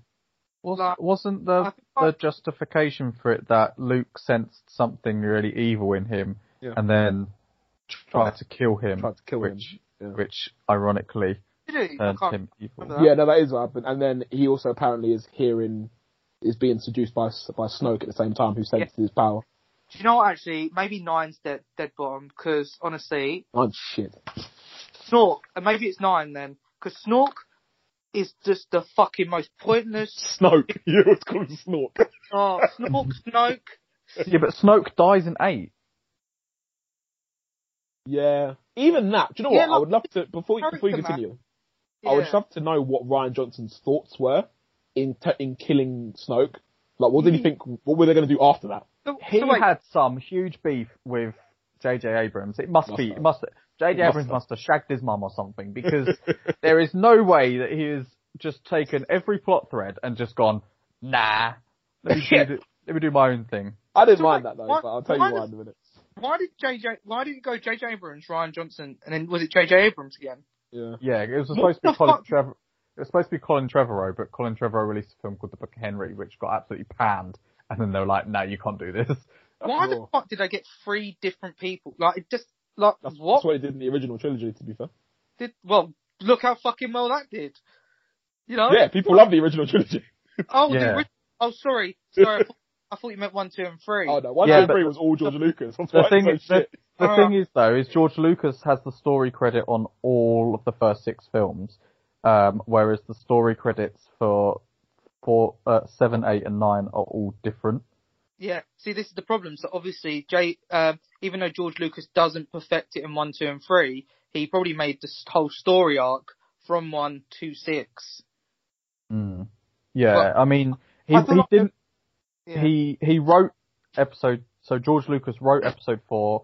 Um, he has the story credit for five, and he co-wrote six. He also wrote one and three, and co-wrote two. Whereas episode seven is written by J.J. Abrams and two other people. Rian Johnson's the sole writer for episode eight, and then Chris Terrio and J.J. Abrams are the writers for episode nine, and there's a couple of other different people with story credits. So again, you know, I think we've I've certainly said quite a few times that you know, even though Kathleen Kennedy is like the producer of all three, there doesn't seem to be one key direction, and they needed a Feige like figure to be like, this is what we're doing, Yeah. and you are just here to direct it. I agree with that. Mhm. But yeah, carry on, Chris. You're on a you're on an impassioned rant. Well, see, this is the problem, like, because obviously I haven't rewatched it, so there's little bits like you guys are telling me right now that make me think, okay, things could happen a different way. Like, if someone tried to murder me, maybe I would turn against people. Never know. But, but although, although he tries to murder him, but then doesn't colour and then murder everyone else. Yeah. Yeah, that's a bit mad. But um, anyway, That's how serial Well- killers are born, isn't it? Yeah, true. It just shows that Luke Skywalker ain't all that. You know what I'm saying? This one, oh, Chris, this one, this one number eight is talking about. Luke's. Yeah. Anyway, do you know what? Yeah, hundred percent, You know hundred percent. That's probably the best feature of number eight. That Luke Skywalker ain't all that. Um, I feel like is it in number eight as well, where we suddenly get a kiss between, oh, what's his name? Uh, Finn, not Finn, Finn and Finn Rose. and that girl. Like, Rose. what? Like, what's going on? Yeah, I didn't love that. And then like, I feel like in number eight, they kind of start the little tango between Kylo Ren and, uh, and, uh, Rey. Rey. I feel like they start the tango there, and I feel like that's the only aspect that J.J. Abrams actually liked and kept going. Um, Which he shouldn't have done, in my opinion. I, yeah, maybe. Um, yeah, I'm trying Uh, to number think I didn't like. I number eight and nine. I can't remember which I disliked more. I feel like maybe upon thinking about it again, maybe nine is worse. I think in conjunction, the two of them make each other worse. Yeah, Because nine tries to correct all the stuff that Yeah. eight's done, Mm. but then in the same in the same factor, like when I'm watching nine, I'm like, why didn't you just go along with what eight's and why are you correcting everything? It's fucking stupid. Yeah. And because they've done all that, it makes it renders eight completely pointless. Do you know what's absolutely hilarious is like you know at uni or secondary school, like you do an essay and then your teacher's like, oh, you need to do this. You do a second draft and they're like, still needs a little bit more work. Do a third draft. And you hand it. He's like, perfect. This is basically what's happened here. Is J.J. Abrams was like, here you go. Rian Johnson was like, I'm going to do a second draft. Mm. And then J.J. Abrams was like, no, I'm going to do a third draft. They mm. spent best part of three quarters of a billion dollars just doing drafts of films, which, you know, essentially this is like one and a half, two films worth of plot spread over three films because they had a pissing match about it. Basically. And it's very annoying. But Obi, your thoughts on the three? Okay, so um, I love Force Awakens. Like, I'm, I wouldn't consider myself a huge Star Wars fan, but I really do like our film. I think it's the best made. Um, if I went completely like objectively blind and watched all eleven films, I think it's the best made Star Wars film from start to finish. Um, I think it's well written. I think it's one of the things why I like it more than the fourth one. I think it's better written, uh, it's better acted, um, and it's funnier as well. I think, and I like all the three, well, four characters, I suppose. Um, if you include Kylo Ren and Poe, uh, I like all those characters, and I like everything they bring to uh, the rest of the the rest of the series. And I think it it was interesting how like obviously this is basically like a rehash of A New Hope, but they kind of like with the, with Poe, Finn, and Rey, they kind of like mix and match in terms of who's who's Han and who's Luke and who's Leia. Like they kind of everyone takes on different aspects of each other's characters, which I think is really cool as well. Um, and then I like Kylo Ren. I just think he's a more, much more well-rounded villain. I think you, due to the fact I think Chris was saying, you get to see his face. Like you actually see what he's feeling at any point in time. The fact that um, he's talking to Darth Vader and like basically no one on the dark side knows that Darth Vader turn, seems to know that Darth Vader turned good at the end because he's like praying to him like I need to need you to give me the strength to continue being bad because I can feel myself wanting to be good. And I like that like little um, inner monologue he has with himself and um, and how that leads to um, the end of the film where he's talking where he's talking to Han Solo and he's like like I don't uh, I know what I need to do. I don't know if I have the strength to do it. And, you, and you'd think that that fucking means that he's gonna like come to the good side but then he ends up fucking killing Han Solo which I think is, pretty- is pretty sick. Like because I didn't see that coming um, personally. And I think that's pretty awesome. And then uh, I like Rey's character a lot because she's just very like she's like Luke but less annoying I think I Yeah, find- she's got str- she's strong-willed. yeah, like, I No. find Luke very annoying in the in the original trilogy. I'm just like well, in the first film actually. He's like you're just so whiny. I'm just like oh god man. Like, Just in the original trilogy. Mate, he's fucking whiny in all of them, mate. yeah. In number what to be in number eight, I'll tell you in a minute. But in number eight, I don't I don't mind him. But um, I understand why people don't like that character, that version of his character. Um, and also I like Finn. Like like for me, it's pretty cool seeing like um, a black man being like one of the leads of a Star Wars film. The only thing that annoys me is that they kind of like his trajectory just kind of halts after this film, and he kind of just like stays kind of still. Because he's Like- actually, he he dis- he displays some quite good lightsaber skills in the Force Awakens, doesn't he? Yeah, yeah, And and you're like, how are you good at that? And there was always this thing like, is he going to turn out to have be force sensitive? And Mm. there was some hint at that. I think it was in eight. Is it eight or is it nine? Where they're like, uh, he he sort of says to her like, they go through that sand pit. yeah. That's nine. That's nine. That's Nine. nine. Yeah, he could sense her, couldn't he, or feel her or something. Yeah, uh, yeah. When she dies, he, he feels Oh, it. he did he know the way out as well, or something? Uh, I think so. I think so. Yeah. But then there was that whole, and again, I think I'm jumping well forward, but there was that whole thing that was like, oh, you were going to say something to me, weren't you? And she was like, oh, no, no, I wasn't. Yeah. Yeah. Exactly. And you're And, like, "Ugh." Yeah, and like, what was the point in that? And like, you think obviously they're kind of leading you to think it might be, oh, you know, I love you or whatever. But you think like, why would it be the force sensitive thing? Because why is that something that you're panicking to say to Rey? And why not something that you would have said fucking ages ago? Do you know what I Hmm. mean? It just didn't make sense. It was dumb. I Um, so I don't like. Sorry. Sorry, I know I'm interrupting you. I don't mean to, but I think that he would have Finn would have had a good subplot with um Cap. Is it Captain Phantasma or Phasma? Phasma, yeah. Phasma, because obviously she's like his his kind of uh drill sergeant type Mm. thing, and then she just like gets killed off quite easily in number eight. And again, it's sort of like was it eight or nine again, whatever, all merged into one. But yeah, there was like really interesting plot thread started that just went Yeah. into the wind. I agree. I agree. Um, so yeah, like, and I, yeah, I think, like I said earlier, like Kylo Ren is, it for me is a better villain than Darth Vader, and I find him much more, much more interesting. Um, and I like the way Adam Driver portrays him as got well. a dead mask though. Yeah, yeah, it's too well. Yeah, he's basically like a wannabe, isn't it? He's a wannabe, pretty much. Um, but I like it in general. Um, yeah, number eight. Uh, I know people, a lot of people really hate it, and weirdly, a lot of critics really love it. Um, I wouldn't say I'm either. I think I more appreciate what Rian Johnson was trying to do in terms of like trying to subvert like the the the normal way you would expect these sorts of films to go by saying to Rey, "Oh, we just all assume that Rey must be a Skywalker or something, something, something." But he's like, "No, you're a nobody, but you happen to be powerful with the Force, and that's that's okay. Like, not everyone who's got the Force is going to be, you know, have some sort of, sort of historical lineage." Um, and he was does that with like, the little kid with the broom at the end, basically saying that anyone can have can be one with the Force, blah blah blah blah. I think that's cool. That's pretty cool as well. But again, obviously, it doesn't make fucking sense because in the next film they say, "Oh yeah, no, actually you're a Palpatine," so you know. yeah, that, that that's on that's on JJ. I think like Yeah. he really fucked that up. Yeah, hundred percent. And like, it's not like they put any. Actually, I'll, well, when we're talking to nine, when we go on to nine, I can talk about that that a bit more.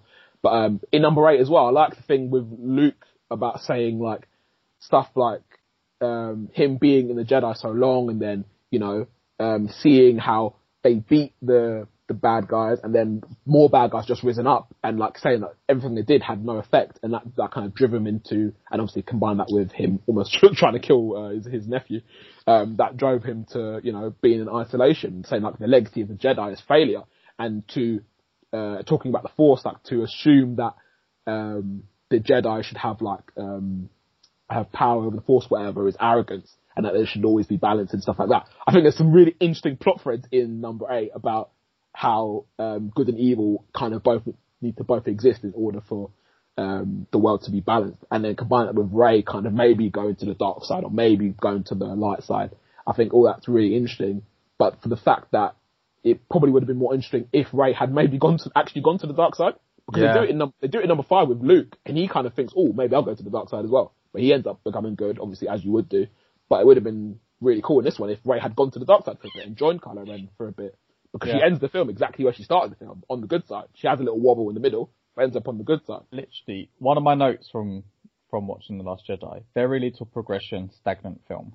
Yeah. Um, and I mean, there are some parallels with Five, like you said with Luke, but there's also, I mean, I think the training sequences. I think Rey um, gets trained by Leia, doesn't she, a bit in the woods? Like that was done a lot better than number five. That's in Um, number nine.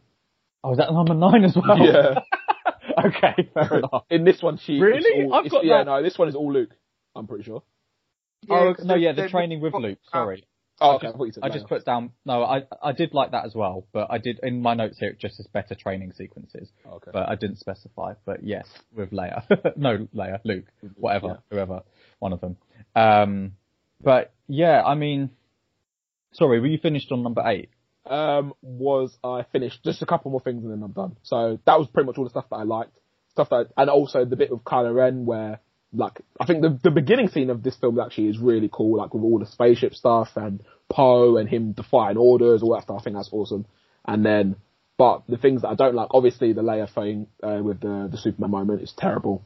But before that, I do like the bit with Kylo Ren where he's about to attack the ship, then he senses his mum's on it, so then he like kind of like hesitates. So you can kind of see that there's still good in him, even though he killed his dad in the earlier earlier film. There's a, still this inner conflict with him, which I think is really cool. And then you get the bit with the end when um he sees Luke on the on that sand planet or whatever it is at the end, and then he's just attacking him with ships and ships and ships, saying more, more, more, more, more, because you see he's filled with so much rage. I think that's really cool. Um, that aside, the bit with Finn and Rose and that whole plot is fucking stupid and pointless and literally doesn't matter to any point of the whole film. It's stupid. That's crap. The bit with Poe and uh, what's her name? Laura Dern's character. Can't yeah. remember her name.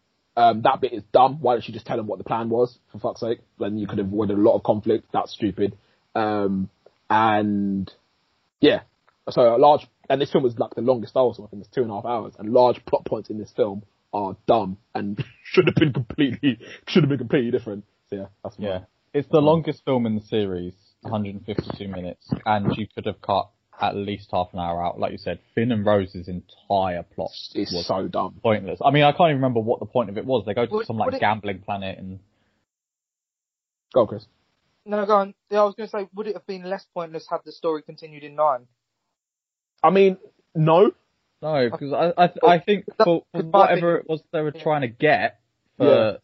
for this was He's a not co- like a needed. code cracker. A code cracker. Oh yeah, that was it. Yeah, and then he comes back and don't crack the code. He just betrays them. It's like, well, okay, fucking hell, and then they didn't need it anyway because Exactly. they found another way. fucking stupid. It was literally like Waste of time.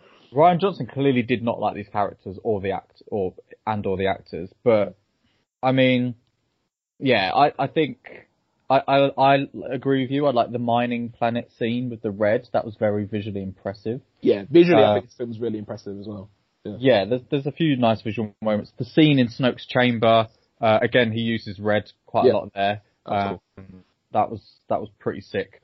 Um, but generally, like the lack of progression with so many of these characters, the lack of progression sort of within the kind of trilogy and franchise itself, I was a bit like, mm. Mm. again, it mimics five in that way for me. Um, I think the way you know when Kylo and Rey are like showing as being linked, um, I think he does that in a really boring way by literally just doing shot reverse shot. Like, oh, you're looking to the left and now I'm looking to the right and oh, that suggests we're talking. I think JJ Abrams does it a little bit better in nine when they sort of end up, their scenes end up merging and, and it sort of pans around and, and you can see that they're in this, each other's space. That's more visually interesting to me. Um, so yeah, I think eight is not good. Um, I think, I feel like eight had the most potential to be good, in my opinion. Well, Mm. eight was the like lead on, wasn't it? So had it led on more appropriately, then maybe we would have had a completely different storyline and Yeah, and finish. Well, I feel like the finish would have always been the same for nine, but the story leading to the finish might have been a bit different. I feel like, and I think Obi, you've disagreed with me before on this, and tell me if I'm wrong, Mm. but I feel like the overuse of the magnitude of force in these films really, like for me, really undoes. I feel like they're so OP with the force. mm. Like, I feel like it's really just like pointless for anyone else to be in the question in the argument. Like, like Leia, uh, no, sorry, uh, is it Princess Leia? Yeah, like flying across space with when she's fucking dead. Yeah. Uh, stupid. Mark Hamill basically astral projecting to another planet, milli- like millions of miles away or whatever. Like, what the hell? And then he dies, and I'm like, what? And then like, uh, and is it like, and then Kylo Ren and Rey being able to do it across galaxies as well, regardless of where they are. I feel like it makes sense for the for their story, but I feel like it's just so unnecessary. Mm. mm. on to If I'm wrong, if I'm wrong, just uh, please just tell me. you're Fair. more than entitled to your opinion, Chris. Do you not agree? I, I, I do. I do. I, I, don't. I. I slightly disagree. I don't mind the progression of force. but I um, see what you're saying. anyone listening to this, do tweet us, YC Podcast 17. Let us know your thoughts. Um, Rise of Skywalker, episode 9. Ooh, this film is fucking rubbish. um, I feel like I, get, I feel like I get eight and nine like parts of them mixed up. So Mm. I'm intrigued to hear what both say. clearly I have as well. Half the things I was like, yeah, I liked that in 8. I was like, that was in 9. I was like, okay. Um, the opening sequence uh, is good, I think, in the temple when he's trying to find the Wayfinder thing. Like horror-esque. Quite liked that. Uh, Um, remind me, remind me what what happens there. I can't even remember. You know. Uh, I li- uh, I'm reading off my notes, mate. Oh, That's shit. what it says. Opening sequence is cool, especially temple, like horror. Is that with, Ky- with Kylo Ren? Yeah. Okay, yeah, yeah, I agree. Yeah, I think he's trying to find the Wayfinder. but- yeah, and he kills bare people.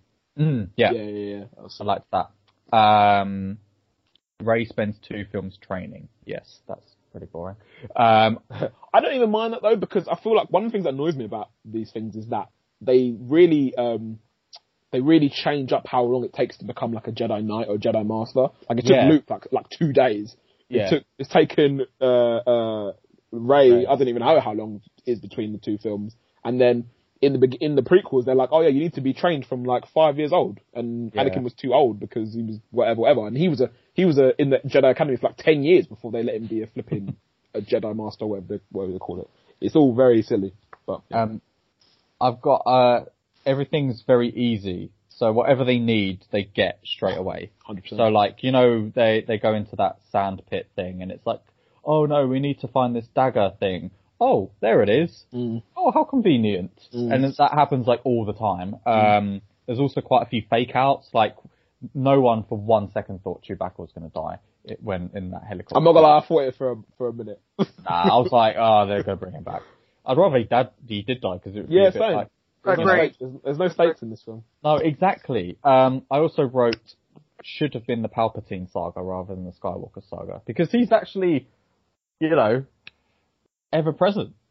Um, yeah, but like the fact that I'm sorry, the Palpatine thing just annoys me so much because they just bring him back out of the blue. I feel like there was no setup whatsoever. Even I think I'm pretty sure um, Daisy Ridley said that she didn't know her character was Palpatine uh, Palpatine until the, until they started filming the night film. This is the thing, like the Snoke thing was really interesting, and then him being killed off was a shock, which is like, you know, not a bad shock. But then for it to be like, oh, it was Palpatine the whole time, it's like, oh, come on. mate, it was Agatha all along. I don't think I get that reference. Oh come on, that's WandaVision, mate. Oh yeah, no, sorry. Yeah, I just wasn't in that zone. Um, yeah, I was just laughing to be To appease me. Yeah. um, and then I also wrote, um, feels like JJ and Rian, right, sorry, are using the films to send fuck yous to each other. Um, because Rose basically gets nothing to do in this film, does Yeah. she? Which is raw, Um, but It is a bit raw. Um, so yeah, I mean, If you don't care not- about story though, at all. Yeah, I'm thinking for the, for the actress, I think it's just kind of kind of wrong. Yeah.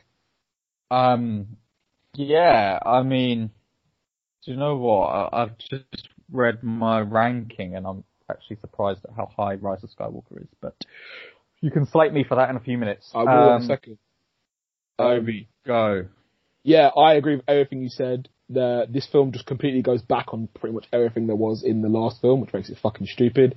Um, there's loads of fan service, which I particularly don't mind, but I feel like they overdid it quite a lot. Like obviously bringing back Lando, bringing back whatever, bringing Luke's X-wing out of the water, all stuff like that. I'm just like, you know, we didn't need. It's just so blatant. Like it's not even like it's not even like subtle or anything like that. Um, I don't really buy Kylo Ren's redemption as much as I would like to. Um, I don't think he earns it, especially when he starts the film killing off bare people. Um, Yeah, no, I agree. He flip flaps too much between like, oh, I'm really bad, I'm going to kill my father, to being like, oh, I'm actually good, I'm not going to kill my mother, to being like, Yeah. I'm going to kill those. yeah. Um, I think that's dumb. I think they, sh- like you guys were saying, they should have killed Leia in the in the eighth film. Her bit, every bit of her in this, I think, is is stupid. Um, the bit with uh, when she says, uh, what's his face? Says Kylo's name. Uh, it says Ben, and then what happens? Then she, then he gets stabbed by what's his face, and then that kills her. I was just like, okay, that's fucking ridiculous. um, and then all the Palpatine stuff, I think is just is is crap. If I'm being completely honest, I don't like any of it. Um, and yeah, yeah, it's just it's just not a great film. And I think that the, even the stuff with the uh, like we were saying earlier about uh, about Finn and the uh, the force sensitive stuff, I think is fucking dumb as well. Like that was they, they tried to make out that that was a proper major plot point, and then I think they come out after and say, oh yeah, he was force sensitive. Who fucking cares? Why wouldn't you just say that to somebody? Like it's just fucking stupid. Excuse my language because I keep swearing. But like this, get this is just a really, in my opinion, is just a bad film. And like not badly made. Obviously, visually it's cool and there's some cool action moments, but I think storyline wise, I think it's a waste of time. Mm-hmm. Agreed. Which is why I have it quite low on my list. Only I, re- I really like. I really dislike that Darth Darth Sidious is still alive, Me too. Because you see him die. and how powerful he is. Like in the fact that he electrocuted like ten thousand bloody ships in Yeah. the sky as well. Like what? Yeah. I mean, I, I know he absorbed like one thousand like of his minions' energy, but he technically when a I, for all them people in. Oh, I don't, you know.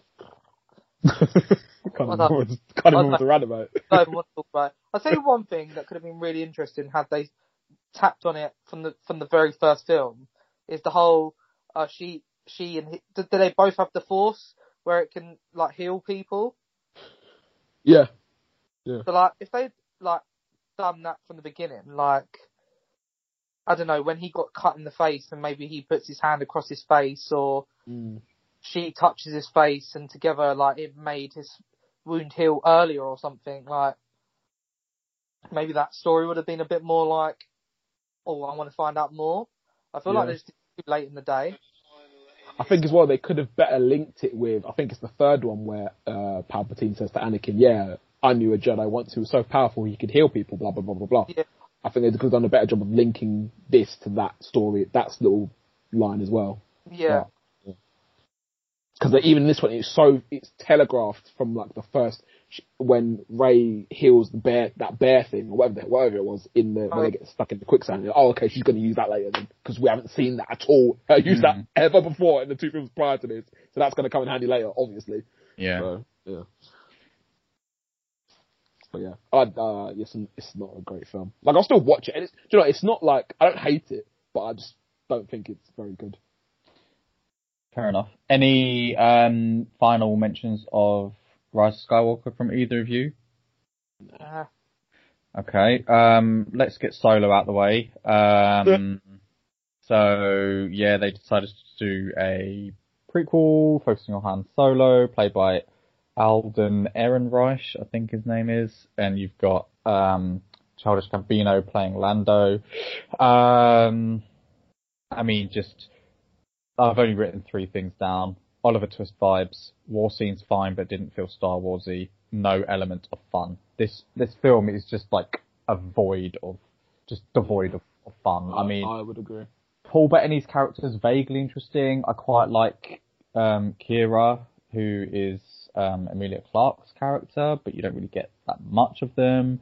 Um, just, I think the fact that it focused on Han Solo was probably like the worst part of it because Agreed. I would have actually Mhm. watched the film with Qi'ra and Beckett, um, and especially as Qi'ra, I think it's alluded to, she goes to visit Jabba after this film, um, or that Han's going to go to Jabba. Like that would be a more interesting film than what they did here, where they do the Kessel Run, which I was going to say I'm more interested in a sequel yeah, yeah, I I would be as well. They do the Kessel Run, which is to steal some fuel to do something, and then it gets stolen by the girl who's from the Flag Smashers, and then it ends. Like this film was Yeah. really boring.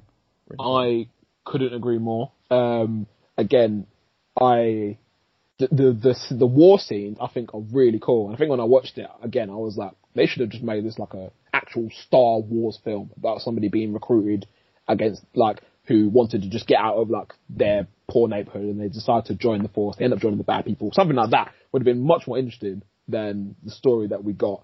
Um, and I think I think I remember reading this story had like writing issues as well in terms of like it got rewritten. So I'm wondering if that maybe had something to do with how Well, boring it is. It was supposed to be um, Lord and Miller who Okay. um, did like Jump Street and Cloudy with a Chance of Meatballs and stuff mm. like that, and then they got fired over Oh. creative differences, and then Ron Howard came in and just ruined it. Yeah, I Damn don't- shame. It could have, it could have been a funny film then. maybe. But yeah, I, just find it boring. didn't like Alden Ehrenreich as as Han Solo. He just was tried to be too smarmy and tried to like tap into that charisma that Harrison Ford Yeah, naturally he- has, yeah, he couldn't do it. He couldn't hack it. force, forcing it, and and then there was like some characters that they introduced and just killed off really quickly, like um Thandie Newton's character. Um, she appears by about five seconds and then dies. And then they tried to do this whole emotional thing with that robot, and it's like, oh, she sacrificed herself and became part of the Millennium Falcon. Like, okay, I fucking hated that robot. I think she was so jarring. yeah, but you know, she's now part of the Millennium Falcon. You don't ever hear that mentioned again in any of the other films, considering the Millennium Falcon's in like most of them. Um, yeah. Uh, Chris, any thoughts before we talk about Rogue One? No, honestly, I can't remember Han Solo. I'm just, I, I remember the ending thinking pretty pretty cool to see where this goes, but that's about it. Yeah. Well, do you want to talk us talk to us about Rogue One then? Oh You gosh, top of top of the list. it's been a while since I've watched it, but it's the it is like obviously as an adult I've only been able to go cinema to see five of these films. Um, as a child I don't remember.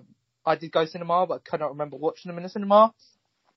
But Rogue One, I remember coming out of cinema thinking this was good, if not great. Uh, I just like the way they connect the story. I like the characters. I like that they introduced Darth Vader. I feel like the only part I didn't really like was the fact that Darth Vader was taking orders from someone else.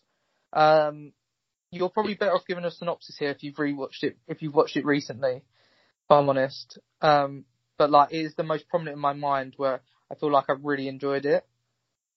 Mm. So um, yeah, it's it's like one of the they call it the anthology. It's an immediate prequel to Episode Four: A New Hope. So basically, um, after Revenge of the Sith, before the original New Hope. Uh, so it is. So A New Hope is obviously they've got the plans for the Death Star, and then A New Hope is about them destroying the Death Star. This is basically about how they got the plans for the Death Star, which I think is like a because there's so much time elapses between all of these Star Wars films, um, particularly between the each trilogy. There's like 30 odd years between them, and sometimes quite big plot points are just casually described in the trawl, the crawl, sorry. So, to actually focus in on that one idea and keep it focused, which I think a lot of Star Wars films aren't that focused. I think is to this film's credit. So we meet um, Jyn, who's the daughter of uh, Mads Mikkelsen's character, who I'm just going to find his Galen name. Erso. Uh, so that's it. Um, and he he's basically helped uh, build. He's like an engineer building the Death Star, uh, but he has like you know he knows that it's bad, so he he's got the plan somewhere. And then there's just a band of crew who go on their way to try and find it. Um, they you know there's Diego Luna's character um, who we're going to focus on in a Disney Plus series, Cassian Andor. Um, Ben Mendelsohn plays the uh, bad guy. Uh, you've got Donnie Yen um, as Chirrut Îmwe. I'm reading the blind warrior who believes in the Force. So they were like all these characters come together. I quite like all of them anyway. Uh, the robot I think is more interesting in this one as well. K2. Yeah. So um, and yeah, it's just it's a bit grittier. Um, it's a bit more like sort of vibes of, of the original trilogy in that way. Like it's not super reliant on um, you know terrible CGI. Um, and I think there's just a really, I mean, the ending I think is what really does it for me is is the fact that they go on to um, that planet, which I'm terrible for planets in this, um, but uh, that like tropical looking planet where they have to go up to the satellite and beam the plans out, and um, and then they all blow up and die, and you're Yeah. like, you didn't expect it, and it was um, really good credit, and then obviously the the, the post credit scene with Darth with them trying to with uh, is it R two D two getting the like pen drive thing and uh, Darth Vader coming in slashing everyone up, and then it ends with obviously the um, CGI de aging of uh, Princess Leia, and then it leads us immediately into A New Hope. It was just so good. The only thing that lets it down is Forest Whitaker, but I don't even mind his character that much, um, but I do. Yeah, I think he, he was just so over the top. It was just stupid. But I think they talked about his character being like like a proper like extremist and basically like a terrorist. And it would have been really interesting to see like some of these views or that he had or some of the actions that he had, but because they cut him out so much, you don't actually really know what he was uh, even up to. it just went too. But who's that with his voice was like this? And you're Yeah. like, oh, stop straining, Forest. Wait, save the rebellion, save the dream. What a line. Brilliant. Yeah. He's trying to win an Oscar, isn't he? yeah, right. But no, I completely agree with you, Dan. I think this film is really, really. re- It's another thing that I think, like, I think. Oh, do- I love this film? Maybe a, little- a little bit below, a little bit below love, I would say. But I think this film's really good. Um, and again, this is what I think the original films lack: is just good dialogue and a good story. So, well, no, the so the original films have good story, but not good dialogue. I think and inter- general interaction between the characters. I think in the original trilogy and some of the prequels is just not great. Whereas this one, I I, I buy it. The only thing I don't buy is that um, it's literally just one singular line where uh, I think oh shit, what was one of the the one of the warriors who's not not the blind one, his mate, his best friend, who Oh, yeah. says to who calls Jyn Erso his little sister, and I was like, you just met. This, that doesn't really make, seem make doesn't really make sense. That's the only thing I, that bugged me about this film. Other than that, I think it's awesome. Like the bit with the um, where like he's gonna kill, where he's gonna kill, um, where Cassian's gonna kill Jyn, uh, Galen Erso, and then uh, Jyn catches him in the act, and she's, and then he's basically like, I don't have the luxury of like having morals when it comes to this shit. Like I've been fighting this battle since I was six years old. I've got to do what I've got to do in order for us to survive. Like I think all that's awesome. And then the bits with the um, I think the beach, the beach scene at the end is probably my favorite like Star Wars like just uh I don't even know probably battle I guess you would call it because like if you would if you didn't know it was Star Wars you would think that it was like a like a genuine like war and like an actual like the way they film it I think is like it's like it's like D Day or something like that in like Normandy or whatever or wherever that was. Like I really enjoyed the way it was shot. And like you say like the way they end it is just so completely unpredictable. And it is like very one of very few oh shit moments you get in Star Wars. Like oh shit everyone's dead. Like they actually there there actually are stakes in this film which Yeah. um, lends itself more to more so than any other film in the Star Wars universe. Because even though your characters did, you know, they did they achieved what they wanted to achieve and we got like the MacGuffin, I suppose. Like they didn't make it out, like and like you do feel like they sac- actually literally sacrificed themselves for the greater good of the of the, the rest of the galaxy. So yeah, man, I think. And what really- what this film I think is quite unique in many regards is that the fact that you know how the, it ends, like in a sense that you know the plans get delivered to Leia. Like Mm. that is that is literally you know that before the film even starts. Um, but it does like particularly the the bit at the end does quite a good job of you being like, oh, are they actually going to do it? Mm. and it made me forget that I know it succeeds. Mm. Um, because there's like, you know, Riz Ahmed's character has to go out and like connect to like a, a wire and, and they get up to the satellite, but Ben Mendelsohn's character's following them and there's all these like things that get in their way and you sort of get frustrated for them. And it's a testament to the acting because like you said, Obes, the acting I think in the first six films is not particularly strong yeah, and it agreed. gets better. And I think um, uh, Felicity Jones, Jones. Uh, and Riz Ahmed, Diego Luna, Ben Mendelsohn, they're all uh, Mad- Mads Mikkelsen, they're all good in this. Mm. Um, not sure I came out of this film wanting a series about Cassian Andor, but I will reserve I judgment on that. One. I do not think I want one at all. Yeah, I'm not s- super big. I like his character a lot, actually. That's the shoulder. Um, I like his character a lot, but um, I uh, yeah, I don't think we really need a series about him. But the way they described it, like it being like a political like spy, it's like a spy thing. I think it sounds really interesting. So I'm curious to know because he says talks about like everything he does, he did for the rebellion. So I'm wondering what are some of these things that he did. Like, was he shady? Like, what happened? So yeah, I'm curious to see Mm. what what happens. Yeah. Well, let's do our ranking then. Um, so we'll include, if you want to, the Mandalorian. I have, but um, we've we've spoken about that quite a lot on individual podcasts. So go and check Yeah. them out on SoundCloud and Apple. Yeah. Um, Season two of The Mandalorian, some So- of my favourite TV ever. Mm. Oh, wow. Okay, that is a statement. Um, but uh, maybe you can expand on that in a sec. Chris, should we start with you? I know you don't necessarily have it written down, but um, what would your approximate order be? So you've said Rogue One would be top. What would? Then I didn't separate. I didn't separate the Mandalorian, but I put that second. Okay. Um, then I went. Uh, I went for a controversial one because it's uh, it's one. For, it's the first one I watched. Star Wars One. I know controversial, right? What, number three or number two? Yeah. Number three. I had it at number two, but then I thought, you know what, Mandalorian is fucking sick, so that probably should go too. Um, then I had, again, maybe not the best memory of it all, but I went Star Wars 4, 5, 3, 7. Then I went Star Wars 6, 2, no, Star Wars 6, 9, no, no, no, okay, that's 6,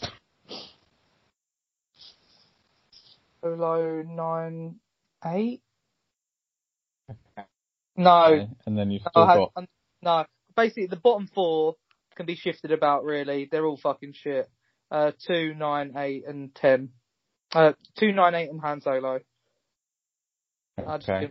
yeah. So anyway, there you go. All right. Um, I'll give mine, and then Obi, you can give yours. So I went Rogue One, Force Awakens, Mandalorian, Return of the Jedi, A New Hope. I I'm gonna have to back myself when I originally wrote this, but then I put Rise of Skywalker. Woo! Although I know, I know. After hearing you both talk about it, I think I want to swap that Phantom Menace. But hey ho, Empire Strikes Back, Phantom Menace, Last Jedi, Mandalorian season one, Revenge of the Sith, Solo, Attack of the Clones. Wow, Mandalorian season one is that low down. Yeah, you didn't like Yeah. it. I really didn't like it. It was only because season two was so good. I was like, oh, I'm gonna continue watching this. Fair. Um, I'm I'll do, I'm going to do the Mandalorian as a whole rather than splitting out into seasons. But um, so for me, uh, Force Awakens number one, uh, then Rogue One, then Mandalorian, then Empire Strikes Back, then A New Hope, then Return of the Jedi, then The Last Jedi, then Revenge of the Sith, then Phantom Menace, then Rise of Skywalker, then Solo, and then Attack of the Clones.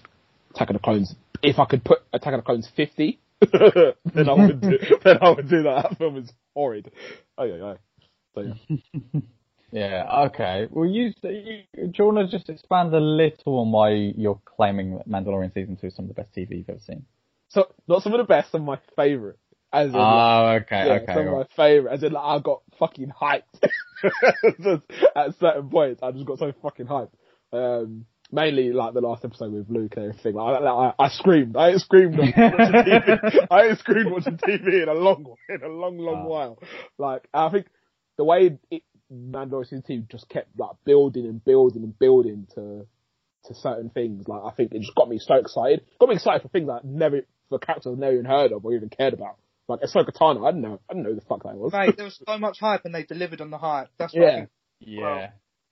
Yeah, I like, got I'm- gassed about that. All of this like Hey. Star Wars lore stuff that, you know, people talk about in the from the animation and all these characters like Bo Katan. I'm like, oh sick. I don't even know who they are. literally, literally. And then uh even like some of the um I think the practical effects. I think visually as well. I just I, I like love watching the Mandalorian. I think practically, I think the the show is just really cool to watch. And yeah, man, I think it's a, and I'm wondering if I can put it so high because some of the hype moments are based off of films that are lower in my list. So that's when I was thinking like, mm, should it be this high? But fuck it, there's no rules. yeah. That's uh, that's true. all right. Any final thoughts on Star Wars as a whole? Um, and Please don't make an, a 10, 11, 12. Yeah. Do you know, I'm, I'm fine with 10, 11, 12 as long as it's on different people and not related to anything we've seen before. Story. Say that again? As long as it doesn't have the same cyclical story. Yeah, yeah, exactly. Yeah. Let's, you know, number Yeah. eleven is going to be the same as four and seven. I hope there's not. I hope there's not a 10, 11, 12, which is a continuation of Skywalker. Don't want it. Hope there isn't a Rogue One two, because one that story that sentence itself is confusing, and two I don't want anymore. Don't ruin it. if I Uh, can name it, do One too? they could. There's literally no time that they could But they could do between. they could do like some like. I guess they already are doing a prequel series based on one of them, which I couldn't give two toss about, but maybe it'll be good. They've they've sold it to me with the description, isn't it? The spy thriller one. Yeah, spy thriller. So that's kind of like selling it a little bit. Yeah. Um, We've got the Book of And Boba Fett coming out as well. Uh, I don't know. Probably next year, innit? Um, I want to say it's December this year. Oh, fair. Um, Han Solo 2, I could live with that if they do it well and they carry on the story they left off. Uh, a prequel series about the wars, I could live with that. Um, I want to know more about the Jedi, like before, before number one, before Phantom. Menace. I want to know about Darth Sidious's fucking mentor. What Yeah. happened there? What went Vegas, wrong? Vegas whatever his name is. Give me a Will the high will, will the High Republic focus on the Jedi, or is that pre-Jedi? I think the High Republic is focusing more on the Sith, actually. I think Uh, that's pre. I think that's pre factions. Okay, that'll be interesting. Yeah. But like, it's the thing, like, I think there's so much that they could explore that I think it would be so redundant for them to keep doing Skywalker stuff. So I hope Yeah. and I would think that they are finished with this now, and we are going to move on to some new, different characters. I know um, what's this? Taika Waititi's getting a film, isn't he? So I'm curious to know what that's going to be like. Is Ahsoka getting a series? Yeah. That could be interesting, Yeah, for sure. especially if they do flashbacks. Yeah, agreed. Yeah. All right. Well, listeners, if you uh, want to let us know your own ranking, um, or if you strongly agree or disagree with any of our thoughts on the films and the series, I know that it's uh, it's got a particular fandom that are quite uh, engaged and quite uh, Passion, passionate. Passionate, yes, passionate. So I'm sure as people who aren't deeply entrenched within that, we might have said some things that you disagree with, but please do let us know. We are on Twitter at YAC Podcast 17. We're also on Instagram as Your Average Critics. You can find uh, all our other podcasts on Apple and Spotify, uh, including we did weekly um, reviews of The Mandalorian. Um, so yeah, do check us out. May the Please. sexiness be with you.